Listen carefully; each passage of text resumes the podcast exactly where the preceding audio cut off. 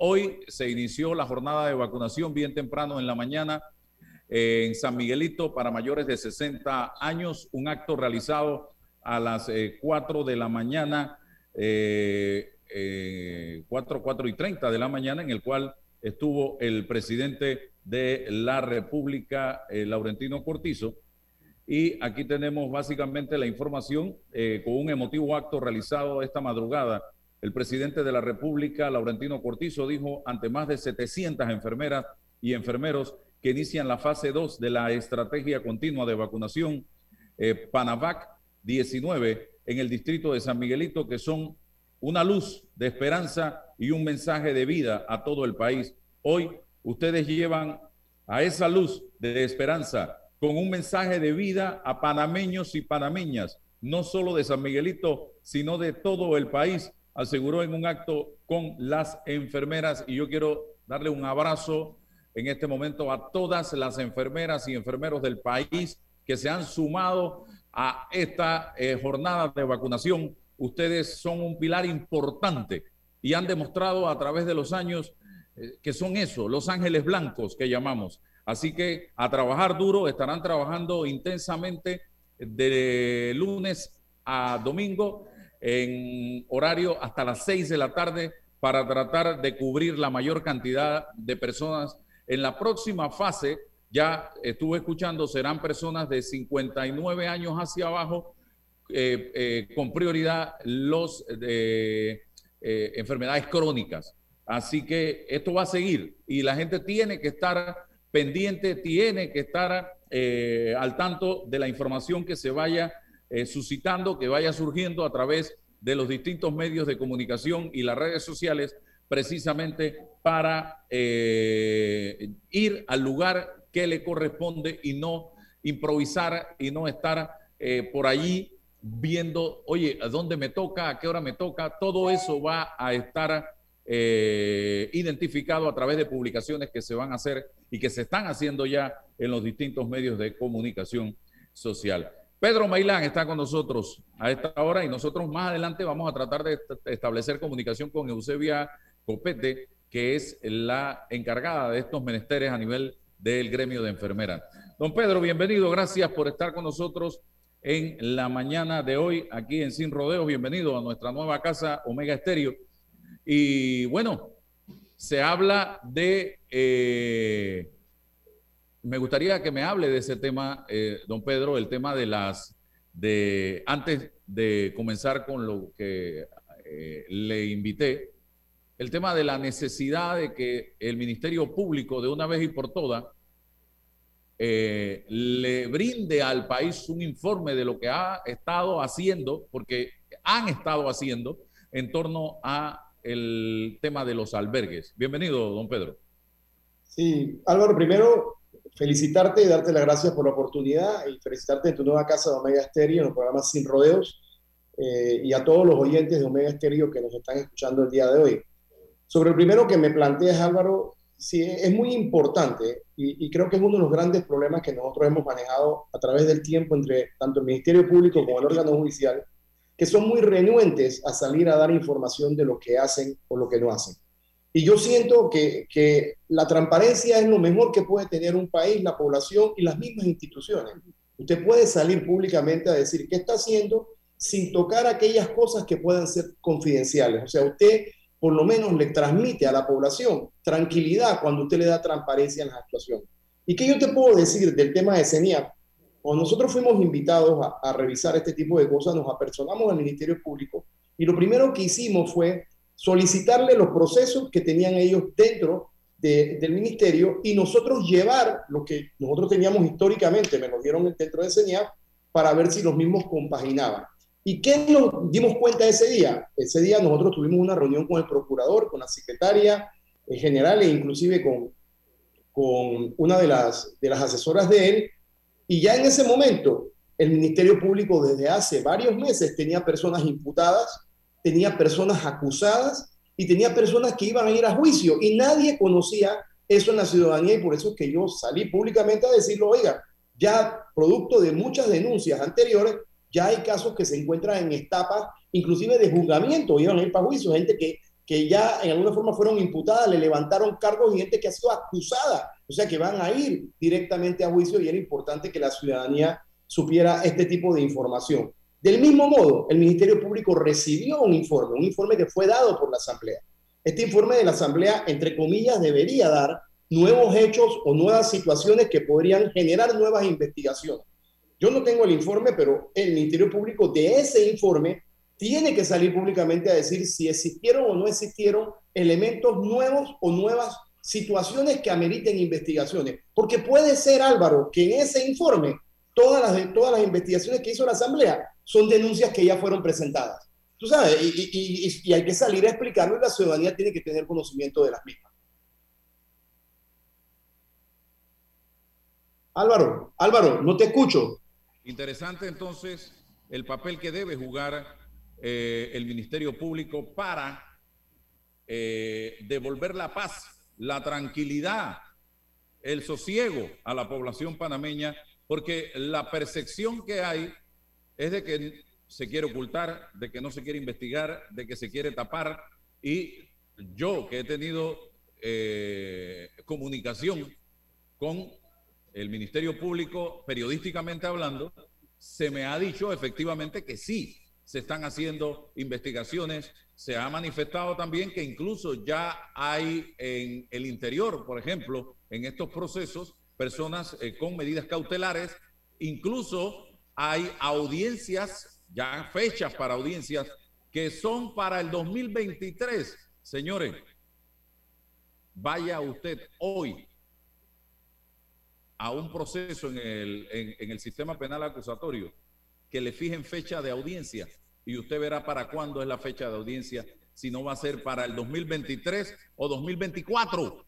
Porque es que el problema está, don Pedro, que ese sistema penal acusatorio que nos vendieron como la maravilla de la octava maravilla, eh, al final ha quedado eh, eh, trancado también, ha, ha, quedado metido en el tranque. ¿Por qué? Quizá por falta de recursos, quizá, no sé, por falta de,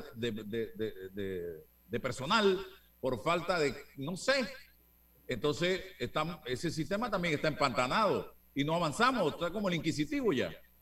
Sí, sí, Álvaro, mira, y, y, para serte breve sobre esto, yo todos los días estoy en esto, esto, esto es mi día a día y el sistema penal acusatorio que fue creado efectivamente es muy bueno para defender garantías y muy bueno cuando agarras a alguien infragante. Cuando a alguien le van a levantar cargos, el sistema funciona porque es un sistema rápido. Pero el sistema inquisitivo, cuando no hay detenidos y no hay personas imputadas, está ahora mismo, tú sabes, parado, anquilosado, producto de la cantidad de procesos.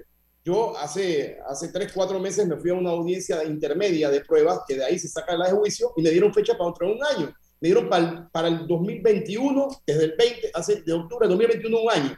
Pero en estos meses que pasó, eso se ha ido sumando al 22, al 23. Entonces, justicia tardía no es justicia, hay que buscar el mecanismo para poder resolver esto. Y sobre lo otro que estábamos hablando, mira Álvaro, si te gusta el béisbol, el mejor arma de un pitcher es la recta. ¿Por qué? Porque es la bola más rápida. El mejor arma de un funcionario es la verdad, es salir y explicar las cosas. Y en el caso del Ministerio Público, Señores, cuidarse mucho de no salir a decir cosas que ustedes saben que tienen restricción de ley, que tienen que ser confidenciales, sobre todo en menores. Pero ¿qué tiene de malo decir? Señores, entraron siete denuncias, de las siete denuncias nosotros hicimos las investigaciones, de las cuales tres ya están imputadas, las otras están en proceso. Usted no está diciendo más allá nada que lo pueda perjudicar según la ley. Yo pienso que hay una falta de comunicación eh, entre el Ministerio Público con la comunidad, con los periodistas, que debe mejorarse. Y fíjate, no estoy diciendo que debe ser utilizada para salir a, decir cosas que no corresponden, pero sí para lo menos calmar a la población de que tienen una autoridad fuerte, justa y que está actuando con transparencia en las cosas que la ciudadanía está observando. Y fíjense, y no trabajar con los medios, sino en alguna forma, si usted ve que hay un, un escándalo, hay una investigación, salga y diga si en realidad usted hizo una investigación en la cual para usted no existieron elementos y al final en otras existirán elementos los cuales los jueces son los encargados de definir sus actuaciones o no. Pero usted, como persona encargada de investigar, esa es su labor, debe darle una tranquilidad a la ciudadanía. Álvaro, Álvaro, no se Hay fórmulas, hay fórmulas para comunicar sin tener que eh, afectar la presunción de inocencia. Porque tú no vas a salir a decir fulano, sutano, mengano y perencejo. Tú puedes salir a decir, este es el informe, eh, se han encontrado X, Y, Z eh, responsables, tantos responsables, posibles responsables se están sometiendo eh, al proceso X cantidad por X, Y, Z delito. O sea, hay mil formas, pero háganlo porque la gente está sedienta de información vinculada a este tema que históricamente es muy sensitivo eh, para el pueblo panameño. Eh, vamos a otro tema. Usted escribió un artículo muy interesante que le escuché recientemente sobre el tema de los precios del combustible. Eh, con esto de los litros, mucha gente ahora ha quedado medio enredada. Y los litros es, eh, de autoría suya, don Pedro, cuando era director de, eh, Acodeco. La gente, lo que en el fondo va a las estaciones de gasolina, te dice llena el tanque, dame 20 dólares, dame 15 dólares. Yo dudo mucho que la gente llegue a las estaciones a comprar 10 litros de gasolina o, o 20 litros de gasolina o 50 litros de gasolina. Entonces, hemos, hemos ido viendo la inestabilidad de los precios eh, durante esta pandemia. En un año hemos visto los precios más bajos de la historia reciente, pero ahora hemos visto que nuevamente empiezan a subir y la gente se pregunta eh, eh, o le echa la culpa al gobierno, le echa la culpa a las petroleras, a, las distribuidoras locales, pero ¿dónde está la raíz? Yo me puse a investigar y cada galón de combustible paga 60 centavos de impuesto. Eso es fijo. 60 centavos eh, tiene que pagar cada galón que se vende en este país. Don Pedro. Sí, Álvaro, mira, es un tema interesante, pero primero, yo no soy el inventor de los litros, o sea, el, sistema, el, sistema métrico decimal fue, fue aplicado en todo el mundo. Creo que los únicos países que trabajan con el sistema inglés actualmente son Estados Unidos y Birmania, no hay más.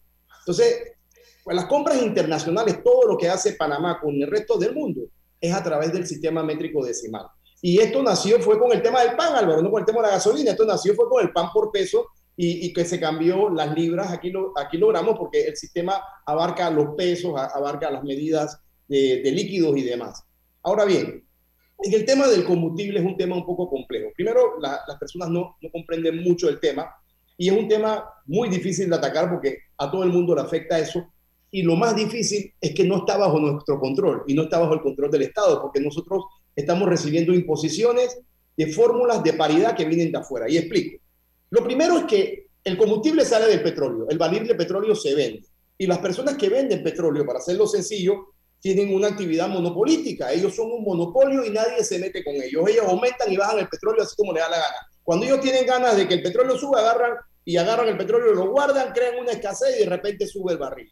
Ahora bien, la subida del petróleo muchas veces no es directamente proporcional a la subida del combustible, porque el combustible es un producto procesado. O sea, del petróleo se saca gasolina, se saca eh, diésel y se sacan otros derivados más que salen del mismo. Entonces, este producto procesado, Panamá no tiene petróleo y tampoco procesa combustible. Nosotros tenemos que importarlo. Entonces, al importarlo tenemos que salir a comprarlos a mercados internacionales. Y cuando tú compras ese combustible en los mercados internacionales, sale un precio de paridad, que es el que nosotros utilizamos con los litros y con los galones. Esta fórmula del precio de paridad viene desde hace muchos años. ¿Y qué es la fórmula de paridad? La fórmula de paridad son los costos de introducción de esa gasolina a Panamá. En esos costos está la compra en el Caribe, están los seguros, está la carta de crédito. Hay una gran cantidad de cosas que van sumando centavitos a esos a, ese precio por el cual nosotros tenemos que vender cada 14 días. Entonces, recuerda, eso sube cada 14 días, pero nosotros estamos imponiendo el precio en el mercado, el Estado impone el precio en el mercado de un combustible que compró hace 4 o 5 meses, no es el que, el que sale en el momento, pero uno tiene, como lo tiene guardado, tiene que ajustarlo según la compra que hace en esa semana. Cuando llega esa compra de combustible que tiene un precio, entonces entra lo que tú dices, el Estado mete un impuesto. Un impuesto a la gasolina de 60 centavos y un impuesto a la 91-95, un impuesto de 25 centavos al diésel. Y de ahí sale el precio que te va a decir si subió o bajó en algún momento. ¿Por qué bajó en tiempos de pandemia? Señores, no se consumía. Esto es, este, este una, una, ¿cómo te explico? Una, esto es una relación directa del mercado. Entre menos consumo, los precios van a bajar, entre más consumo, usted sabe que los precios van a aumentar porque crea en alguna forma algo en la, en, en, la escasez de la oferta. Entonces, actualmente todos estos precios bajaron y ahora empezaron a aumentar. Esa fórmula mágica de que rebaje o aumente, que nosotros podamos controlarla, no la podemos controlar. No tenemos petróleo, no tenemos gasolina. Si nosotros decidiéramos hoy como país que en vez de cobrar 60 centavos, vamos a cobrar 40 y aliviamos al pueblo con 20 centavos, igual no va a dejar de bajar y subir cuando llegue el nuevo precio. O sea, va a ser exactamente lo mismo. Entonces, ¿qué nos queda a nosotros como país? Nosotros, y eso resulta difícil porque cada vez que tú tratas de darle instrumentos a las personas, las personas se molestan. Nosotros tenemos un precio tope establecido, porque yo no sé si tú recuerdas, en el gobierno de Martín Torrijos, esto se disparó tan alto el combustible que tuvieron que poner un precio tope, se hicieron explicaciones. A mí me tocó en ese tiempo ser parte del equipo. Y ese precio tope es el que sale cada 14 días, que sale del precio de paridad de compra que llega a Panamá.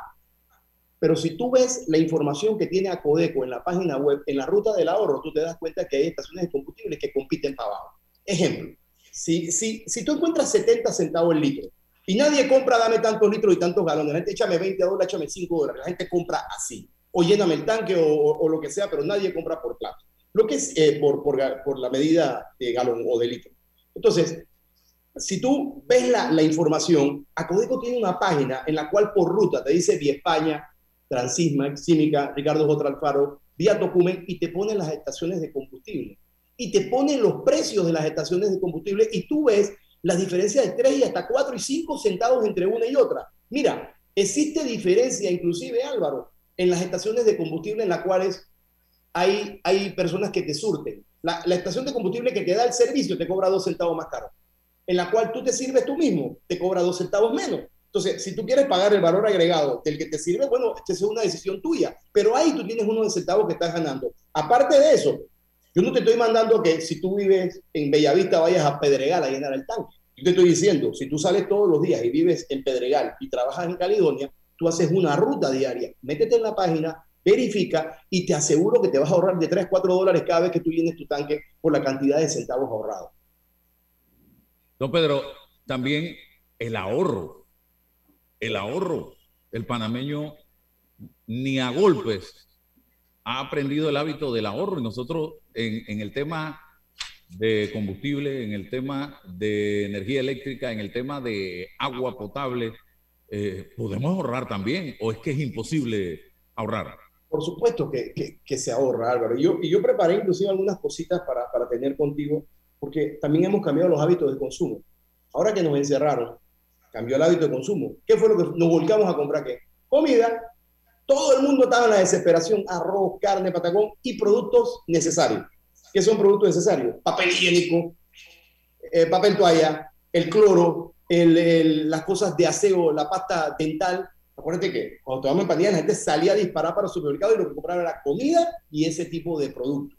Entonces, eh, las personas tienen que aprender a ahorrar. Y mira, y, y yo vuelvo e insisto, señores, déjense guiar. Usted tiene que saber que si usted compra en el mercado, usted va a comprar mercancía mucho más barata que en un supermercado. Si usted compra en un supermercado, usted va a encontrar mercancía mucho más barata que en un mini super. Y si usted compra en un mini super, usted va a encontrar mercancía más barata que, que, en una, que en una tienda de las chiquitas, abarrotería. Entonces, hay una diferencia entre un mercado y una barrotería a veces del 45%.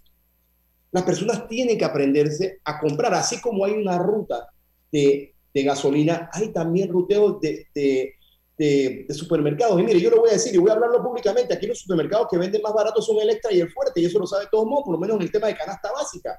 Y después de esto, en término medio, tienes al 99, tienes al, al ¿cómo se llama? Al machetazo y demás, y lo más alto, después viene Riveniti y el más alto de todos es el Rey. Eso no hay duda, eso está ahí, eso no está inventado por mí, eso son encuestas que salen que a cada rato en, en las instituciones. Entonces, vaya y trate de ubicarse en los lugares donde usted tenga acceso a eso y no vaya, no usted vaya por otro lado, si no es su ruta, usted está en un día, busque cuál es su precio más económico para que usted pueda comprar. Arrópese hasta donde le llega la manda, no haga gastos innecesarios. Entonces, ahí es donde el, panameño tiene que empezar a, darse cuenta de cómo comprar las cosas. Yo tengo una prueba de que la canasta básica, porque la canasta básica de alimentos, ¿ves la que sabe?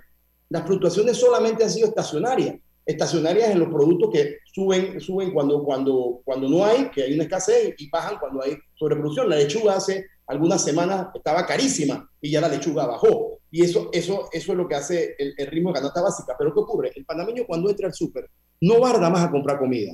Él entra a comprar otro tipo de cosas. Y ahí es donde están los aumentos, donde el panameño tiene que estar vivo. Haga una lista, haga una lista. Cuando usted va al súper sin lista, compra un pocotón de cosas que no tenía que comprar.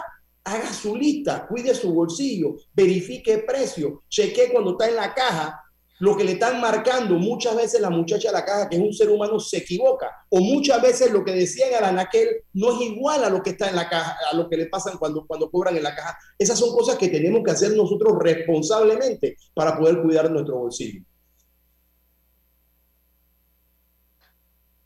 Álvaro. Tengo una consolita acá y estoy yo mismo operando este, este punto. Cuando hablamos de ahorro, también viene a mi mente y de gastar y de consumo, el costo de los medicamentos, don Pedro. Eh, yo no sé cuál es su opinión en este momento sobre este tema, pero yo creo que aquí tenemos que hacer algo. Eh, yo conozco gente que va a España y compra las medicinas para el año entero, se paga el boleto y le sale más barato que comprar las medicinas de un año aquí en Panamá. Van a Colombia, exactamente lo mismo. Eh, ahora están utilizando la plataforma de Amazon para comprar medicinas porque salen hasta más baratas que comprarla en Panamá, pero aquí no hay manera de que podamos hacer algo para, eh, oye, por lo menos venderle a los panameños medicinas de calidad y a precios justos. Aquí es un pecado enfermarse, don Pedro. Sí, sí, mira Álvaro, ahí hay, que hacer un trabajo. Y, yo he hecho muchos artículos con respecto al tema. El, el miedo que le han dado los medicamentos bioequivalentes y a los genéricos. Por eso que tú encuentras muchos medicamentos más económicos. Ecuador también en el mismo caso, mucho más barato que Panamá. Y te voy a hablar de experiencia propia. Mi mamá se me enfermó y quedó ocho años en cama antes de morir. Y cuando mi mamá se enfermó, los, médicos me dieron a mí las medicinas. Estos medicamentos que, me, que ofretaban los médicos siempre eran medicamentos de marca, de grandes laboratorios y de, laboratorios grandes. A mí me salía casi 500 dólares mensuales comprar los medicamentos a mi, a mi mamá porque habían unos que no estaban en, en, el seguro social. Había unos que podíamos sacar, otros que no estaban. Álvaro, cuando yo le cambié los medicamentos de marcas eh, de laboratorio renovada a bioequivalentes y genéricos, salía a 200 dólares. Me ahorraba 300 dólares. Pero ¿qué pasa? Aquí han demonizado esos medicamentos. Aquí hay una gran lucha de las farmacéuticas, hay una gran lucha de muchos médicos que en alguna forma se les mete en la cabeza que el único medicamento que sirve es este porque lo mandan a lo mejor algún tipo de seminario, le dan viajes, le dan preventas y demás, y, y, le meten en la, en la, cabeza a las personas que somos los que tenemos que, utilizarlo, que el único que le sirve es el de marca. Aquí hay que hacer, en alguna forma, divulgar y educar a la población, y el Estado se debería meter en eso, en empezar a introducir medicamentos bioequivalentes y genéricos que sean verificados igual que todos los demás a través de farmacia y droga. Si nosotros, eso se verifica y se vende acá, y ahí es donde se le va a aliviar. Todo lo que tú hablas de España, todo lo que tú hablas de Colombia, lo que hablas de Ecuador, son medicamentos eh, eh, eh, bioequivalentes y genéricos, señores. Cuando usted compra acetaminofén, es la Tilenol. Cuando usted compra mucosolvan, que cuesta 15 dólares, el ambrosol le sale a 5 dólares. Y es lo mismo. Entonces, tenemos que crear en la conciencia del ciudadano que esos medicamentos sirven y no dejarnos engañar que tenemos que comprar esos medicamentos excesivamente caros. Y yo lo viví en carne propia. O sea, que sí hay salida. Con respecto a los medicamentos de enfermedades terminales, yo sí soy del criterio, yo siempre estoy en contra de regulación, pero soy del criterio que tenemos que ver cómo regulamos los medicamentos de enfermedades terminales porque muchas personas que tienen enfermedades terminales no tienen la manera de poder costearlos. Entonces hay que buscar algún mecanismo para poder regular ese tipo de medicamentos en, personas que están en esa condición. ¿Legislar es necesario, eh, don Pedro Mailán? ¿Habrá que legislar en torno a este tema? No, no, es que no, es que no hay, la legislación permite importar esos medicamentos. Lo que hay es que no satanizar, porque ¿qué pasa? Si tú vas donde tu médico que es cardiólogo y tu médico te dice a ti, si tú no tomas esto te mueres, todo lo demás te mata, no tienes que confiar en él. El problema es que aquí hay una mentalidad de que lo que nos dice el médico, de lo que, de, la, de lo que las campañas publicitarias nos hacen los grandes laboratorios, nos llevan a pensar que los demás productos no sirven y eso no es verdad todo producto que está en el mercado fue verificado igual que el, que el producto que tiene de marca. Aquí no hay que legislar en ninguna forma. Aquí lo que hay que empezar a permitir la introducción de medicamentos de, bioequivalentes y genéricos que, se les verifique todos los requisitos, que se le hagan todos los exámenes, que se le hagan todas las cosas que tienen que hacerlo y que puedan comprar una ciudadanía a un precio mucho más económico. Ahí te lo digo, es, facilito. Vete al mucosolvón, mucosolván, vaya, 15 dólares, eso es lo que cuesta. Y eso es exactamente lo mismo que el ambrosol, que vale 5. Y así está un sinfín de medicamentos, los medicamentos de, de, glicemia, los, que, los problemas que son los, diabéticos. Igual, usted tiene medicamentos que son genéricos. Ahí está el tema de la cataflán. Usted compra una cataflán y mira lo que le cuesta, pero pida diclofenaco, que es exactamente lo mismo y es mucho más barato. Entonces, esas son las cosas que tenemos que enseñar a la población. ¿Y qué impide que se produzca la importación si la ley existe? ¿Hay manos negras? Yo no sé, la verdad es que no sé. Yo, yo la verdad es que no sé. Lo que pasa es que hay mucha gente mucha gente con mucho poder económico que por mantener en el mercado la venta de ellos hacen cosas creando en la conciencia o en la mentalidad de las personas que ese tipo de medicamentos no sirven. Ese es el problema. Bien, estamos en la primera semana de clases, eh, don Pedro, y usted ha sido uno de los funcionarios, cuando era funcionario, que más le metió alma, vida y corazón a este tema de los colegios particulares. Un balance eh, de, lo que estamos viviendo en estos momentos cuando todavía no se están dando clases de manera presencial, sino de manera virtual. Sí, eh, mira, el balance es claro. El balance es qué cosas se deben hacer y qué no deben hacer. Lo que hay que ver es qué van a hacer las autoridades si las escuelas no cumplen. Porque aquí, aquí todos sabemos que si a mí todo el mundo sabe que la educación puede ser en distintas modalidades. Puede ser presencial o no presencial. Son las dos modalidades. Dentro de la no presencial, nosotros tenemos la virtual, la de módulos y otras más que están ahí. Lo que sí nos dimos cuenta es que la presencial no puede tener el mismo costo de la no presencial. O sea, cuando usted va a la escuela y usted está sentado y hay una cantidad de costos ahí que, que tiene que asumir la escuela, no me puede decir la escuela que los costos de esos son iguales a los costos de una virtualidad, que inclusive a un padre en la casa le aumentan la luz, el internet, la compra del laptop, la cobra un poco de, al padre también le aumentan. Entonces, si las escuelas en algún momento en el año 2020 hicieron un arreglo donde participó ACODECO y participó el Ministerio de Educación y dieron un precio de rebaja o dieron una porcentualidad de rebaja en el costo que había de la mensualidad, no puedes pretender que al año siguiente que vas a abrir en la misma forma tú quieras aumentar eso. Entonces, mi postura con respecto a eso con respecto a ese tema es que las escuelas tienen que cobrar exactamente lo mismo mientras que sigan virtuales. ¿Por qué? Porque la ley dice claramente que si usted quiere aumentar, usted tiene que irse al decreto que le dice que hay una reunión entre padres, eh, eh, Ministerio de Educación y la escuela y tiene que ser aprobado. Nadie en el 2020 con la pandemia pidió aumento de eso. Y eso es una realidad. Ahora bien, si una escuela tiene algún tipo de deficiencia económica, ejemplo, si una escuela tenía mil estudiantes matriculado al año 2020 y ahora que va a matricular tiene 500 estudiantes y puede probar que si ella deja el mismo precio que tenía en el 2020 no puede funcionar, entonces esos son otros 500 pesos, Álvaro. Ahí sí habría que hacer una reevaluación. Lo que pasa es que las escuelas no quieren enseñar eso, no enseñan el libro y dicen no porque no y sí porque sí, ahí es donde está el problema. Entonces, ¿quién tiene que ser garante de esto? Las autoridades de educación. Acodeco debería ver eso. Creo que Acodeco está presentando varias denuncias, está presentando demandas en los tribunales producto de esto. Los contratos igualmente, Álvaro, tú no puedes permitir una cláusula tan abusiva como esa. Eh, nosotros vamos a dar el servicio educativo y no importa la modalidad en que te lo dé, cuesta lo mismo. Eso no, eso no tiene ningún sentido. Lo correcto sería, nosotros presentamos el servicio educativo de forma, ya sea virtual, eh, de forma presencial o no presencial. Cuando es presencial, cuesta esto cuando es virtual cuesta esto, cuando es modular cuesta esto, preparar al padre para que sepa cuánto cuesta, pero no me vengas a decir que cuesta exactamente lo mismo porque eso no es razonable. Y esas son las cosas en las cuales la, Codeco tiene que buscar la manera de, demandarlo y sancionar. Aparte de eso, tenemos que ir cambiando al tema contractual, Álvaro. No es justo que todos los años tú me tengas un contrato nuevo y que te permita a mí hacerle algo nuevo si la educación eh, escolar tiene ciertas etapas. Tienes una etapa eh, preescolar, que es de maternal, prekinder y kinder, primaria de 6 grados, premedia de 3 y media de 3, que se haga por esos periodos escolares eh, los contratos para que el padre tenga una estabilidad de qué es lo que le va a costar. Si quieren meterle algún aumento porcentual anual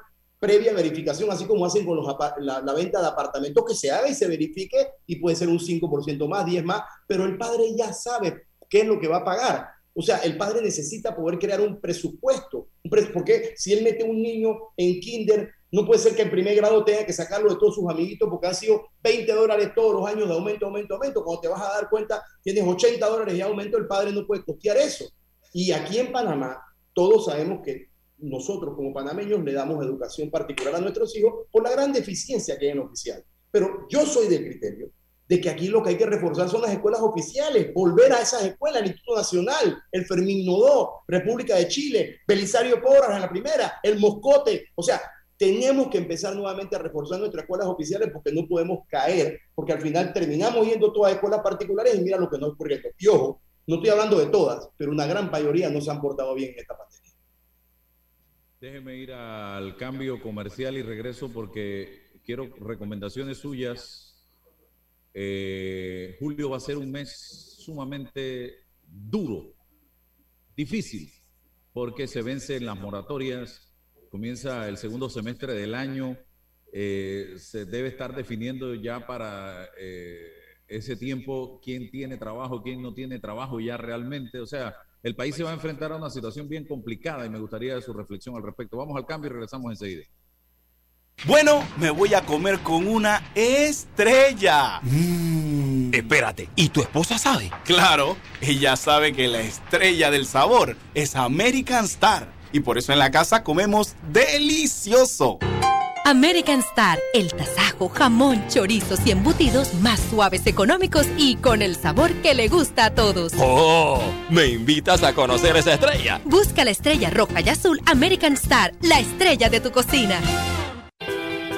En Panama Ports iniciamos hace 25 años y hoy somos claves en el crecimiento económico y competitivo del país siendo el inversionista más grande del sector portuario, generando empleos con los salarios más altos del sector, con pagos directos al Estado y aportes a la economía por 6 mil millones de balboas. Panama Ports ha contribuido a que el país sea un centro marítimo fundamental para el mundo y se convierta en el hub logístico de las Américas. Nuestro compromiso sigue para que cada día el país avance. Panama Ports.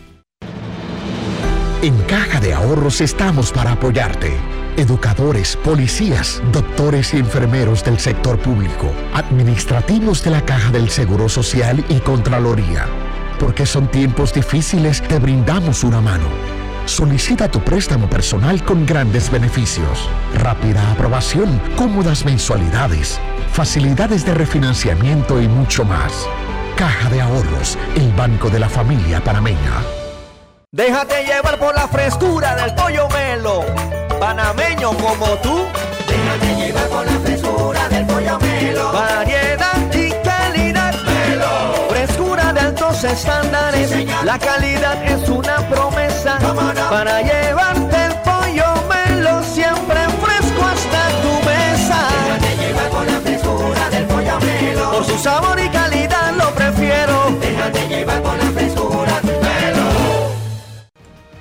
Está escuchando el temple de una voz que habla, sin rodeos, con Álvaro Alvarado. Estamos de vuelta. Bien, seguimos adelante en Omega Estéreo a través del el espacio Sin Rodeos, estimados amigos. Y le dejé sobre el tintero al amigo Pedro Meilán una interrogante relacionada con lo que nos depara el futuro desde el punto de vista económico a la familia panameña cuando tenga que enfrentarse ya al final de la moratoria, al final del bono solidario, porque tenemos que pensar que no hay gobierno en el mundo que pueda sostener ese bono solidario por los siglos de los siglos de los siglos, eh, y menos un país como el nuestro con recursos limitados. Y lo tercero, el tema de la pérdida de puestos de trabajo que se va, y hay que reconocerlo, va a reflejarse con más fuerza ya en esta etapa, porque ya hay que, como decimos, purgar el arroz en buen panameño. Eh, aquí está el que se queda y aquí está el que se va, de una vez por todas. Don Pedro. Sí, sí, Álvaro, e, e, es muy complicada la situación y, y, no solamente que no hay gobierno en el mundo que pueda, pueda mantener ese bono, sino que ya es el momento que hay que empezar a reactivar la economía. Es el momento donde ahora que se van a poner los puntos sobre la IE, las empresas tienen que empezar a llamar a aquellas personas que van nuevamente, nuevamente a entrar en las compañías a trabajar o a tomar la decisión de liquidarla pagándole todo, porque realmente, ¿qué ha traído la pandemia también, Álvaro? Ha traído el tema de que muchos se dieron cuenta de que se pueden hacer trabajos de otro, de otro tipo de forma o no va a alcanzar la dinero que está generando para poder pagar toda la línea. Y es una situación muy difícil. Entonces, en el tema económico, número uno, las personas que tengan préstamos bancarios, de autos y demás que fueron congelados, yo espero y confío de que esas letras sean trasladadas al final de su cuenta. O sea, si usted tiene un préstamo de carro a seis años y, y, son 60 meses, eh, eh, perdón, a cinco años y son 60 meses, y usted en pandemia se quedó 10 meses sin pagar y le reactivan el trabajo, va a comenzar, yo, yo espero que esos 10 meses se lo pongan a 70 meses. Eso es lo que yo espero que hagan los bancos, claro, cobrando los intereses que tendrán que cobrar. Pero ¿qué vamos a hacer con la cantidad de personas que no tienen empleo? Aquí tiene que haber una reactivación económica donde el Estado va a tener que inyectar, porque cuando hay crisis económica en la empresa privada, como la que vamos a vivir en un inicio, le queda a los estados empezar a tratar de reactivar la economía. Van a haber un millón de mecanismos que tienen que utilizar para ver cómo se reactiva la economía, eh, para poder levantar nuevamente el problema que tenemos. Eh, ahora creo que, que hace algunos, una pasada se hizo el decreto de ley, cómo se va a volver a reactivar y creo que dieron las suspensiones hasta diciembre, pero eso es una ilusión, porque yo estoy seguro, al tú dar las suspensiones hasta diciembre, por lo menos el Estado está diciendo que posiblemente va a pagar ese bono hasta diciembre. Yo tengo mi fuerte duda de que eso se pueda aguantar. Entonces va a quedarle a la empresa primada empezar a reactivar a estas personas en la forma escalonada que dice el, el, acuerdo, el, la ley, la ley que se llevó, creo que fue la ministra Zapata que la llevó a la Asamblea, eh, y, y, las personas que no puedan ser restregadas van a quedar sin empleo, Álvaro. Es totalmente complicado el escenario que se da. Puede ser más complicado que en el año 2020, porque ahora las personas quedan sin empleo y van a quedar sin bono. Entonces, aquí vamos a tener un problema donde el Estado va a ser ficha fundamental, entendiendo de que ya ha empeñado gran parte de todo, porque ha buscado préstamos para todos lados para combatir esta enfermedad. Entonces, ahora tenemos que ver cómo seguimos empeñándonos para ver cómo podemos reactivar la economía para que el, el país eche hacia adelante. Ahora, yo tengo mucha fe en eso, Álvaro. Yo tengo fe porque Panamá ha demostrado a través de toda su historia que lo que siempre predicen que nos costará reactivar no es así. Y yo me recuerdo de la invasión, cuando los bancos cerraron del 87 hasta el 89, nos invadieron, y el mundo decía, van a pasar 10 años y no vamos a estar igual, y ya nosotros a los 3, 4 años estábamos andando como país nuevamente y flotando. Eso es lo que yo espero que venga de aquí con mucha fe. Agradezco a don Pedro Mailán haber compartido con nosotros en la mañana de hoy su experiencia, su conocimiento en relación con estos temas que hemos abordado. Gracias, don Pedro. Bendiciones. Gracias a usted, Álvaro, y a la orden siempre cuando usted lo estime. Y gracias a todos los oyentes de Sin Rodeos y en Omega Estéreo, ahora en tu nueva casa. Hasta luego. Bien, seguimos por acá, eh, amigos, eh, con otros temas. Vamos eh, a hacer un cambio comercial breve y regreso para conversar con eh, la señora Eusebia de Copete, DEPSA Panamá, empresa portuaria panameña especializada en descarga, almacenamiento y despacho de productos a granel a todo el país. DEPSA Panamá, comprometidos con el desarrollo. Vamos al cambio y regresamos enseguida, Roberto. Para develar lo que es cierto, hace falta hablar sin rodeos con Álvaro Alvarado.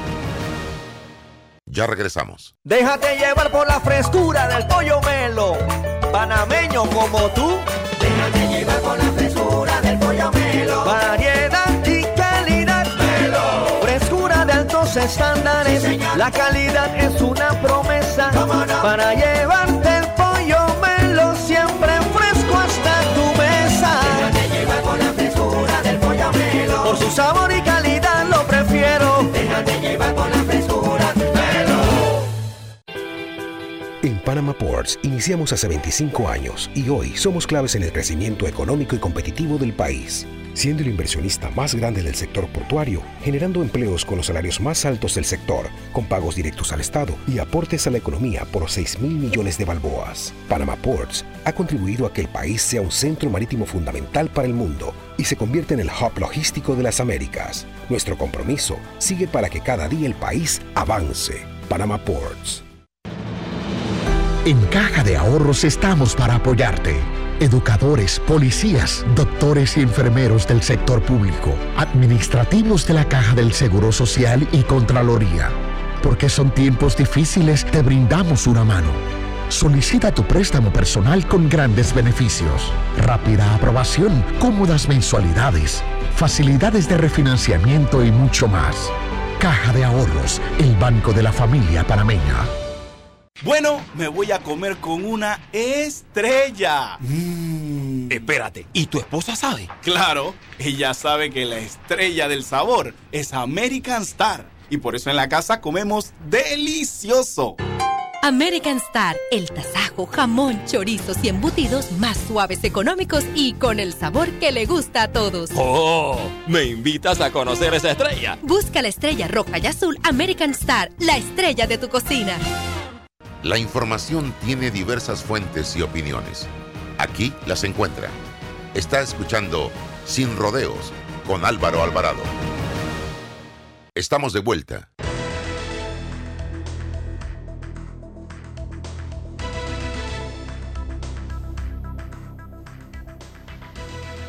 Bien, seguimos adelante, estimados amigos, a través de Omega Estéreo. Hemos estado haciendo ingentes esfuerzos, ya que ayer se comprometió con nosotros eh, a través de la Secretaría de Comunicación eh, del Estado, la eh, enfermera Eusebia Copete, precisamente para dar información a la población de la jornada de vacunación que se inicia en el día de hoy en el distrito de San Miguelito. Y es muy importante, amigos, eh, estar alineados con este proceso que se inicia en el día de hoy. Es muy importante estar claros y no pensar en improvisaciones de ninguna naturaleza. Aquí eh, hay un formulario eh, en una plataforma de la Autoridad de Innovación Gubernamental en donde usted accede y allí coloca unos datos desde los apellidos materno y paterno, número de cédula, lugar de residencia, si usted padece de enfermedades crónicas, la edad que usted tiene, el lugar donde reside, porque así le va a permitir a las autoridades de salud tener una agenda definida y saber, oye, Álvaro Alvarado en las elecciones pasadas eh, votó en tal lugar y él vive en tal lugar, bueno, allí se está habilitando en ese lugar, lo más seguro, ese centro educativo para vacunación. Por lo tanto, Álvaro Alvarado tendrá que ir a ese centro a vacunarse.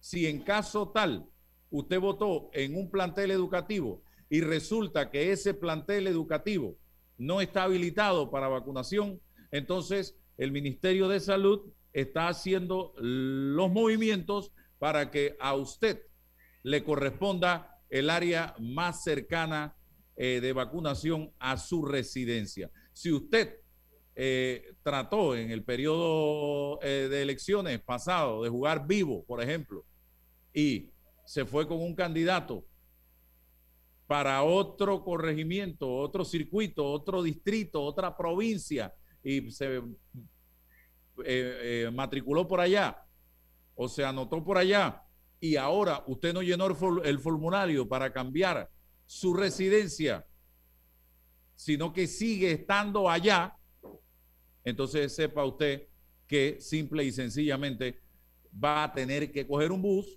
irse a vacunar allá, porque allá es que va a aparecer. Por eso lo importante de llenar el formulario, estimados amigos que me están sintonizando en este momento. Es allí la necesidad de que usted llene el formulario porque así todos nos alineamos, todo va eh, en regla y se puede avanzar más rápidamente. Pero para eso tenemos que ser ordenados, para eso tenemos que hacer las cosas correctamente. Creo que lo más importante en este momento es tratar de acelerar, de avanzar rápidamente. Por eso se ha hecho el llamado a eh, un número importante de enfermeros y enfermeras a nivel de todo el territorio nacional para que se sumen a esta jornada de vacunación y por allí ustedes vieron imágenes, fotografías, videos de un acto que se llevó a cabo esta mañana donde pudimos apreciar a un sinnúmero de eh, profesionales, enfermeras y enfermeros que vienen a esto. Y eso hay que aplaudirlo. Vienen a trabajar, vienen a apoyar. No vaya usted ahora pensando que, hey, voy a jugar vivo, ¿ah? voy para la escuela tal o para el centro tal, porque yo tengo un amigo allí y ese amigo me va a colar y con ese amigo voy a poder vacunarme. Eso no es así, esto no es un jamón, esto no es una bolsa de comida, esto no es una beca, esto es una vacuna. Una vacuna que usted va a tener un día, una hora, un lugar específico donde colocarse la vacuna. ¿Usted quiere vacunarse? Excelente. ¿Usted no quiere vacunarse? No se vacune. Eso es decisión suya personal. Lo que sí no es correcto es que si yo no quiero vacunarme, entonces voy a empezar a, través de las redes sociales, hacerle daño a eh, la vacuna inventando cosas que no son ciertas. Y eso lo he visto con mucha frecuencia en las redes sociales en los últimos meses. Gente que es antivacuna, entonces yo no quiero solo quedarme eh, con eso y voy a empezar a hacerle daño a la vacuna. No, señores, usted puede estar en contra de la vacuna, y usted puede simple y sencillamente decir, yo no me vacuno, pero no utilice argumentos que son falsos para atacar la vacuna. Porque la vacuna, todas las vacunas en el mundo, si las ponemos sobre una balanza, nos vamos a percatar que son enormes los beneficios que le han brindado a, esta, a la población históricamente, desde que se inventaron las vacunas, desde que se eh, empezaron a salir al, mercado las vacunas. Los beneficios han sido innumerables. Yo no le puedo decir a usted vacúnese. Esa es una decisión suya, ni lo voy a hacer nunca. Yo sí le puedo decir a usted que yo me voy a vacunar. Yo sí le puedo decir a usted que los beneficios de la vacuna, de todas, ha sido, han sido buenísimos, innumerables, eh, de gran satisfacción para la población mundial. Eso sí se lo puedo decir. Tampoco puedo criticarlo porque usted no quiere vacunarse. Esto es como el tema de la religión. Usted es libre de creer en quien usted crea. Si usted quiere creer en la lluvia, en el Dios de la lluvia, en el Dios del sol, si usted quiere creer en Domitila para los carnavales, si usted quiere creer en un perro, usted quiere creer en un pájaro, en una vela, usted crea en lo que usted crea. Eso yo lo respeto. Yo no voy a salir a criticarlo a usted por sus creencias religiosas. Si yo quiero ser católico y creer en Dios, creer en Jesucristo, creer en la Virgen María, esa es mi decisión. Y ese es uno de los graves problemas que tenemos en este país en ese tema de las posiciones que asumimos en un momento dado. Oye, el católico quiere ser católico, que sea católico el cristiano quiere ser cristiano y seguir a Cristo solamente, que siga a Cristo. El que quiere ser judío, que sea judío. Y eso no nos hace enemigos unos a los otros. Pero aquí pareciera que tú no tienes derecho a pensar, que tú no tienes derecho a opinar, que tú no tienes derecho a tener una posición. Si yo en un momento dado soy crítico de X funcionario o de X institución o de X gobierno o de X partido político, e, esa es mi, esa es mi posición y eso se tiene que respetar. Ah, no, ya este es aquello, lo otro, porque él no piensa igual que yo. Yo tengo infinidad de conocidos y tengo amigos que no piensan igual que yo. Y nosotros tenemos que empezar para aprender lo que se, significa vivir en democracia, estimados amigos, a respetar lo que el otro piensa en materia política, en materia religiosa, en materia de salud, sin entrar porque eso sí lo he criticado en reiteradas ocasiones, a estar haciendo recomendaciones de medicamentos a través de las redes sociales sin ser médico.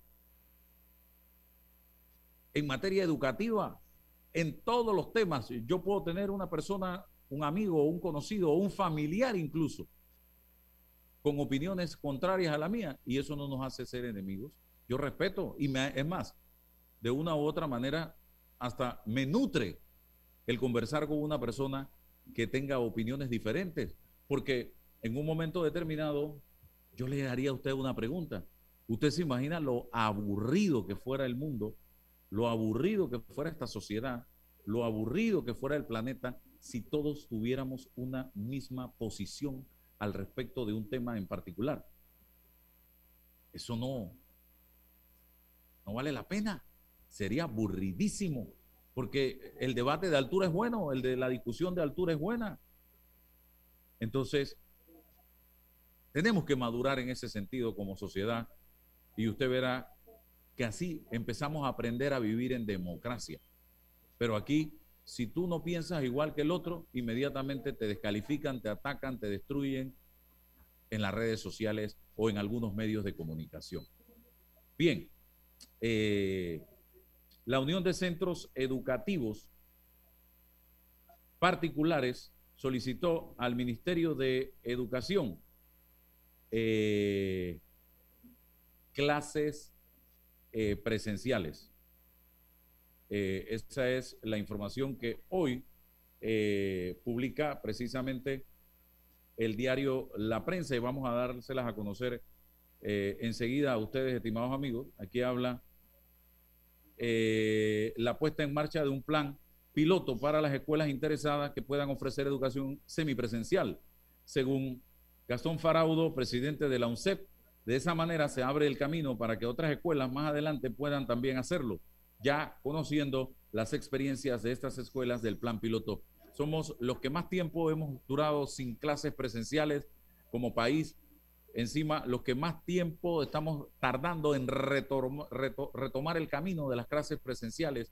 Y este es un tema que ya debe analizarse ahora que se está procediendo masivamente a las jornadas de vacunación. Pudiera ser en planteles educativos que nada más, tienen un solo turno, en las escuelas eh, privadas, que un sector vaya en la mañana, otro grupo vaya en la tarde, o que un grupo vaya en un horario, otro grupo vaya en otro horario. Yo ayer estuve en un sepelio, por ejemplo, en la iglesia de calle 50 de Nuestra Señora de Guadalupe, y eh, qué bien la manera como eh, se nos orientó eh, a cada uno de los que estuvimos allí. Creo que no había más de, más de 40 personas, quizás, y el personal de eh, bioseguridad de la parroquia eh, fue llevando a cada uno de nosotros a el puesto que le correspondía, marcado el puesto, uno a uno, a la hora de la comunión igualmente, a la salida de la iglesia uno a uno con las distancias, no se podía tener contacto una persona con la otra, no se podía dar el saludo de la paz, en fin. Y yo creo que si a nivel de las iglesias lo podemos hacer, creo que eh, también a nivel de los planteles educativos, a veces los niños nos sorprenden y son hasta más inteligentes y más disciplinados que nosotros mismos los adultos. Si usted los guía, los orienta y les dice, esto es lo bueno y esto es lo malo, vamos a hacerlo así, yo estoy seguro que niños pueden cumplir con ese objetivo que nos proponemos. Pero hay que hacer planes pilotos y hay que arrancar porque el tiempo está pasando y ya hemos perdido muchísimo tiempo en materia educativa. Yo quisiera saber cuál es el resultado del año lectivo 2020. Para mí, desastroso. Y no es culpa de nadie, porque no estábamos preparados como país para una situación como la que se presentó. Pero para mí, el año 2020 pasa a la historia como el desastre de la humanidad de la historia de este país por lo que vivimos. Usted se imagina el desbalance que hay. Unos tuvieron 100% de clases, unos 60, otros 70, otros 50, otros cero. Esos muchachos, muchos pasaron de, grado porque el profesor dice, ah, allá ellos, yo me lavo las manos. Entonces, lo que nos vamos a encontrar este año 2021 es un total desbalance con niños que saben mucho, otros que no saben nada y otros que saben un poquito. Y eso es sumamente delicado, estimados amigos. Bien, Para cerrar, 61440512 es el teléfono del restaurante allá donde uno en Costa del Este. Para los pedidos, 61440512 puede llamar el menú del día, sopa de pata de res, el pollo asado, muslo encuentro, tenemos mondongo, gallina guisada de patio, chuleta ahumada, macarrones, lenteja, arroz blanco, tenemos el famoso arroz congri, eh, ensalada de feria, plátano, tamales, todo esto acompañado también de los dulces de allá donde uno, queques, rosquetitos, cocada con maní, flan de manjar queso, chichas naturales de naranja, limón o raspadura, eh, con raspadura o maracuyá y chicheme. También hay yogur de fresa o guanábana.